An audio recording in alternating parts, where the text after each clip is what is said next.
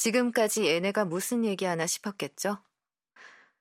그럼 이제부터 호랑이 기계가 도시에 나타나고 사람들이 죽고 히람 씨를 비롯한 주차장의 아이들이 뿔뿔이 흩어지게 된 이야기를 들려드리죠. 말씀대로 정말 이상한 사건입니다. 아까 드린 서류의 마지막 사진을 봐주시겠습니까? 서류 마지막 장엔 손바닥 크기의 인화지가 있었다. 멀리서 찍은 한 남자의 모습으로 그는 검은색 셔츠를 입고 담배를 입에 문 채 걷고 있었다. 정우주. 재즈 피넛의 일부 팬덤들 사이에서 리더로 일컬어지는 남자죠.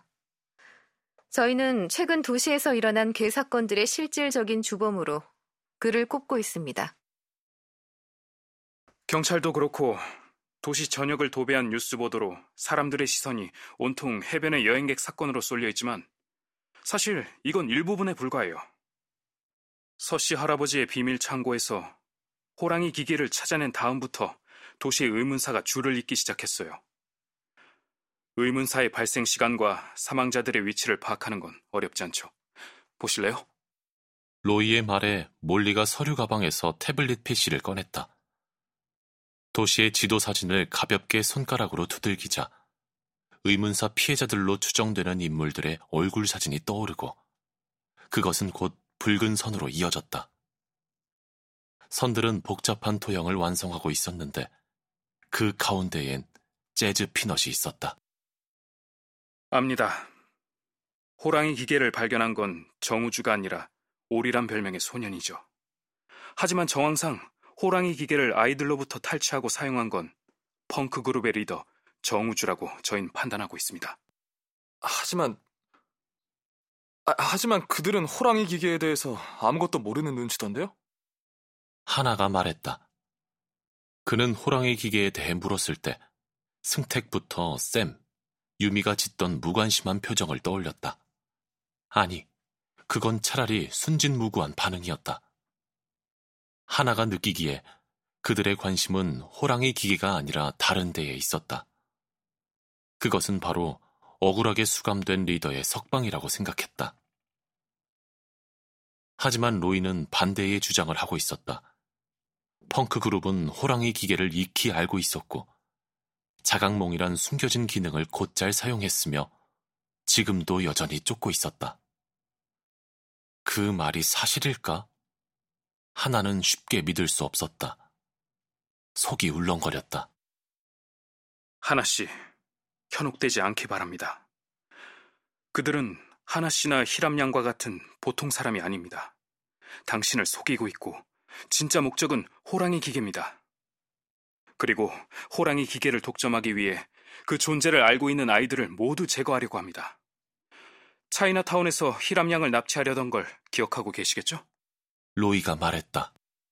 그뿐만이 아닙니다. 저희가 개별적으로 조사한 결과에 따르면 의문사 피해자는 성별도 연령층도 대중 없는 편이죠. 대체 그 이유는 뭘까요, 하나 씨? 정우주는 기계의 숨겨진 기능을 정확히 알고 있습니다.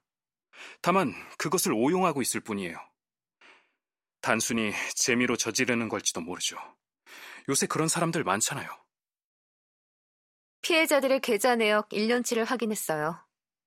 어땠을 것 같아요? 하나같이 사망 전 한 달에서 6개월 사이에 일정한 금액이 출금되었거나 다른 계좌로 이체되었더군요. 물론 차명 계좌여서 추적은 쉽지 않지만요. 몰리의 말이었다.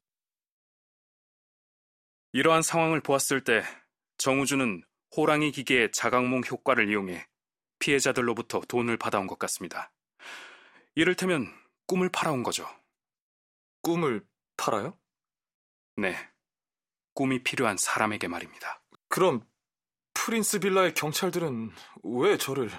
우주가 말했겠죠. 그는 지금 경찰과 함께 있습니다. 수사에 혼선을 주기 위해 허위 제보를 하는 건 흔한 수법이에요. 몰리가 말했다. 하나는 떨리는 손으로 담배갑을 쥐었다. 그러나 담배는 다 떨어지고 없었다. 아무 말도 하지 못하는 하나에게 내미는 담배 한 개비가 있었다. 마스터였다. 그는 기괴한 웃음을 짓고 있었다. 난 이해가 안 돼요. 그 사람들이 뭐 때문에 이런 무서운 짓을 꾸미겠어요? 꿈을 꾸게 한다고요? 그게 죽음을 의미하는 거고요? 그래서 뭐요? 그게 무슨 보탬이 된다고요? 히람이 말했다. 하나는 절망적인 얼굴로 그녀를 바라보았다.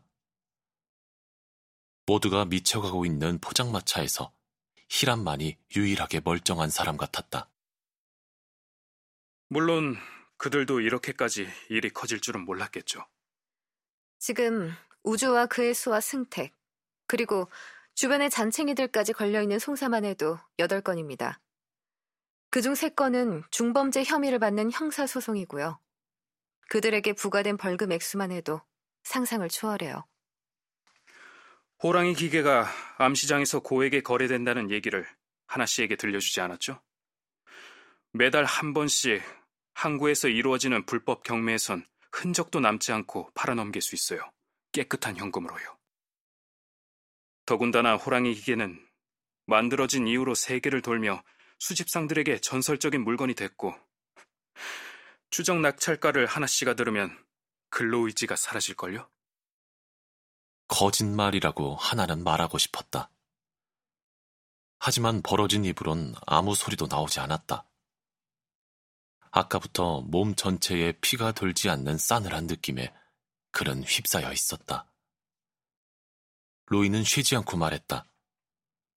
자신들의 목표는 호랑이 기계의 안전한 확보이며 기계를 둘러싼 사건의 진위를 가리기 위해 그 다음은 귀에 들어오지 않았다.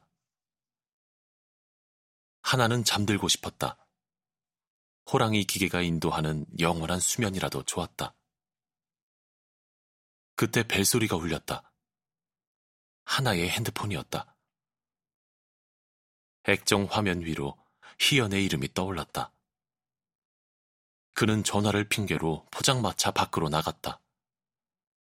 잿빛의 거리 위로 비가 추적추적 내리고 있었다. 색소폰을 부는 노인도 술에 취한 즐거운 직장인들도 이제는 없었다.